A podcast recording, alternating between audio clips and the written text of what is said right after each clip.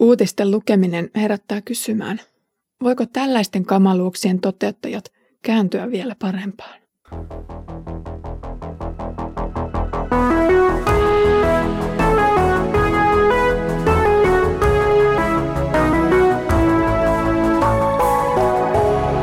Kirjoitusten pauloissa. Lämpimästi tervetuloa Kirjoitusten pauloissa podcastin pariin. Olen teologi Iida Halme ja juttelen sinulle nyt täältä Lappeenrannasta käsin tällä kertaa. Viimeksi me näimme Jumalan armon ja rakkauden yltäkylläisyyttä. Saimme oikein kylpeä ylellisesti hänen hyvyydessään. Tällä kertaa nähdään, kuinka Jumala on asettanut Israelin koko maailmalle ikään kuin oppaaksi tai, tai majakaksi – Israelia tarkkailemalla me opimme tuntemaan Jumalan. Ja nyt Israelin historia ja sen kokemukset tulevat paljastamaan meille, että Jumala antaa paitsi kirouksen, myös siunauksen. Luen nyt Sakarian luvusta 8 jakeet 9-13. Näin sanoo Herra Sebaot, rohkaiskaa mielenne, kun nyt kuulette profeettojen julistavan nämä sanani. He julistivat ne jo silloin, kun Herran Sebaotin temppelin perustukset laskettiin. Ennen noita aikoja ihmiset eivät saaneet työstään elatusta, eikä karjalla ollut tarpeeksi ruokaa. Ei kukaan, joka liikkui ulkona, ollut turvassa väkivallalta. Minä annoin kaikkien käydä toistensa kimppuun, mutta vastedes minä en kohtele tästä kansasta jäljelle jääneitä, niin kuin ennen kohtelin tätä kansaa, sanoo herra Sebaot. Minä kylvän rauhaa ja menestystä. Viiniköynnös antaa hedelmänsä. Maa tuottaa satonsa ja taivas antaa sateensa. Kaiken tämän minä lahjoitan kansastani jäljelle jääneille.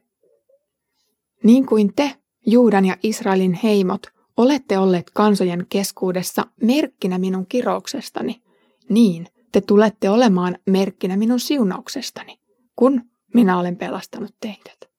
Älkää pelätkö, rohkaiskaa mielenne. Paatumuksen aika näyttäytyy Jerusalemissa paitsi Jumalan konkreettisena rangaistuksena temppelien tuhoutuessa, myös ihmisten käytöksessä toisiaan kohtaan. Raamattu ei siis ole mikään tiukkapipoisten nipotuskirja, jossa kovasti paheksutaan syntisiä ihmisiä.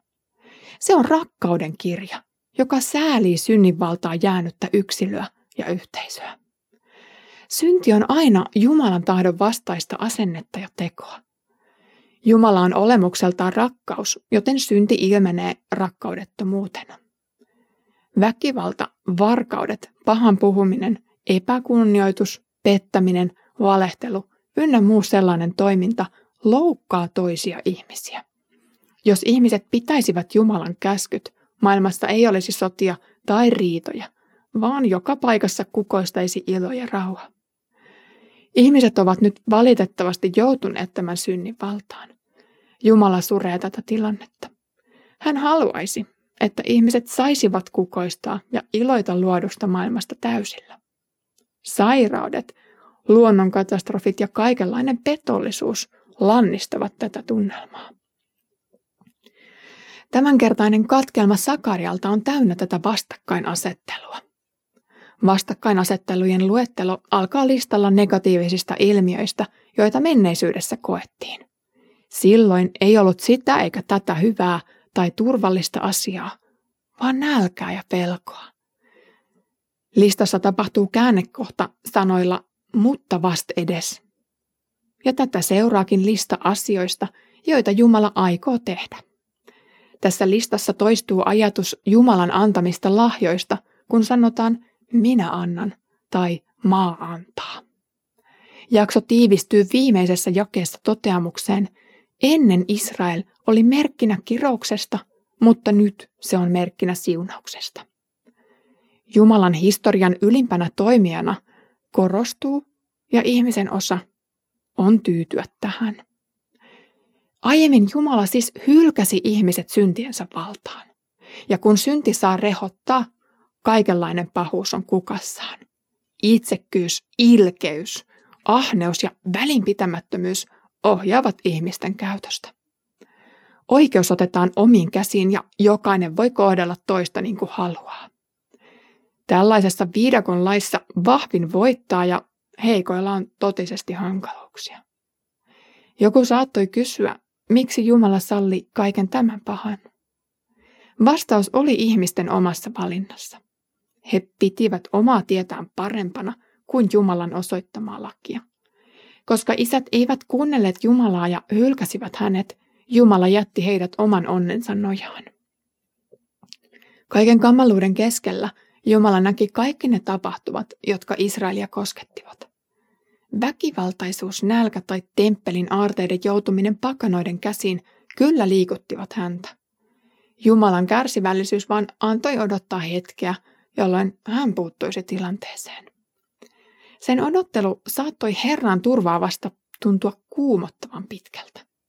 Jumalan hyvyyden epäily saattoi johtaa ajatukseen Jumalan hidasliikkeisyydestä tai jopa välinpitämättömyydestä. Oliko hän unohtanut kansansa kaiken tämän kurjuuden keskelle? Ja miksei hän jo auta? Ihmisen tahdon tietynlainen vapaus on toisaalta asia, jota ihmiset kaipaavat. Mutta hankaluuksien koittaessa ollaan herkästi kaipaamassa korkeampaa kättä. Nyt ihmiset olivat valinneet Jumalan hylkäämisen, ja he jäivät synnin ja sen tuomien kirousten alle. Ahneus aiheutti toisille nälkää, maan hedelmien riistäminen aiheutti ravinneköyhyyttä ja huonoja sateita. Ryöstöt ja väkivalta tekivät tunnelman etenkin pimeään aikaan hyvin turmattomaksi. Mikäli tähän ongelmien vyyhtiin osui vielä kuiva kausi tai ulkoa tuleva aseellinen konflikti, omatekoinen korttitalo sortui ja alettiin ihmetellä, miksei Jumala auta. Valinnan ja tahdon vapaus näkyy tässä selvästi, kun sitä tarkkailee ulkoapäin ja vuosituhansia myöhemmin. Mutta myrskyn silmästä tätä näkökulmaa oli hyvin haasteellista omaksua ja uskoa. Jumala antoi ihmisten valita, koska hän ei halua pakottaa. Jumala antaa ihmisille mahdollisuuden myös oppia näistä huonoistakin valinnoista. Ehkä ensi kerralla asiat sujuisivat paremmin, ellei tulevakin sukupolvi kopioisi isien virheitä. Jos valitaan hyvä ja Jumalan kunnioitus, saadaan elää rauhassa ja ruokaakin riittää, kun se jaetaan tasapuolisesti. Samalla Jumala voi estää erilaiset vitsaukset, jos sen hyväksi näkee. Jumala antaa ihmiselle vapauden valita liiton ehtojen mukaan. Seurausten ei siksi pitäisi yllättää, vaan ne on kuultu jo Mooseksen suulla aikoja sitten. On täysin selvä asia, että Jumala oli tehnyt Israelin kanssa liiton, jossa oli tietyt ehdot.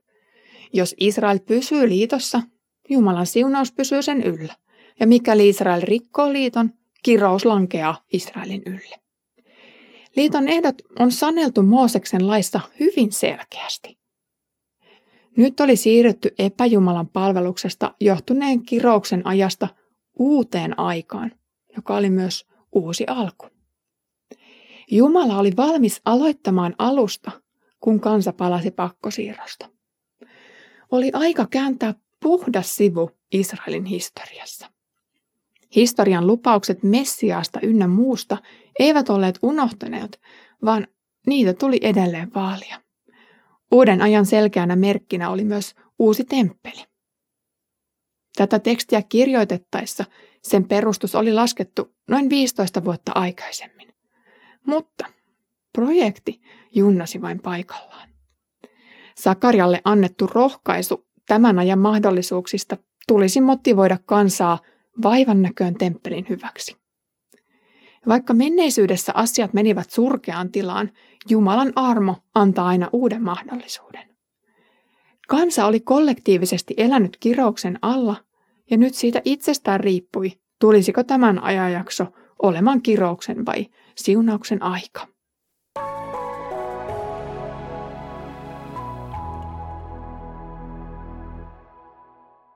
Ensi viikko on hiljainen viikko, ja silloin myös kirjoitusten pauloissa podcast on Piinaviikon mittaisella lomalla. Melko pian pääsiäisen jälkeen kansanlähetysopistolla vietetään apologiafoorumia, jonka teemana on tänä vuonna murtumispisteitä. Ehdotan, että tutustut nyt tämän Apologia-foorumin ohjelmaan ja ilmoittaudut mukaan joko lähi- tai etätapahtumaan. Hiljaisella viikolla suosittelen sinua myös tutustumaan muihin podcasteihin, joita kansanlähetys tuottaa. Esimerkiksi lähetysjohtaja Daniel Nummelan Pieni ihminen suuressa mukana vie mukanaan mielenkiintoisten teemojen äärelle. Lähetystyön takahuoneessa podcastissa Mika Järvinen sen sijaan johdattelee kuulijan lähetystyön kulissien taa, ja sen äärellä onkin hyvä pohtia myös omaa paikkaansa yhteisessä lähetystehtävässä. Asta Vuorinen ja Iida Hovi pitävät yhdessä kolme minuuttia rohkaisua nimistä podcastia, jossa käydään lyhyt raamatun jae ja jokin rohkaisun ajatus päivittäin läpi. Palataan tämän podcastin äärelle sitten ylösnousemuksesta iloiten pääsiäisen jälkeen. Mutta nyt Herramme Jeesuksen Kristuksen armo, Isän Jumalan rakkaus ja Pyhän Hengen osallisuus olkoon meidän kaikkien kanssa.